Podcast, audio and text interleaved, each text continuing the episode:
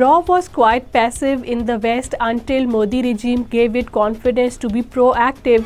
It turns out Pakistan is the not only country being terrorized by the Indian spies, though the recent murder of the Sikh separatist leader Hardeep Singh Nijjar in Canada made headlines worldwide. Justin Trudeau accused the Indian government of being involved. Narendra Modi government has regularly blamed False terrorism charges on its opponents, including farmers, students and activists who peacefully protested for their rights.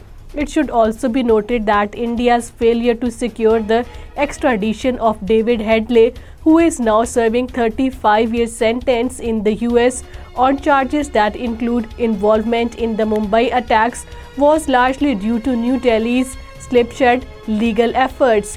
India went as far as claiming Hedley was a US double agent, the same claim it regularly throws at Pakistan whenever asked for actual evidence rather than their feelings. RAW has a long association with targeted killings in the South Asia this was done by taking advantage of the RO's weak governing laws, which allows it to operate without legislative oversight, with almost entirely at the PM's behest. This should be the actual cause of concern. A man who allowed mobs to murder thousands of his own citizens for the political gains.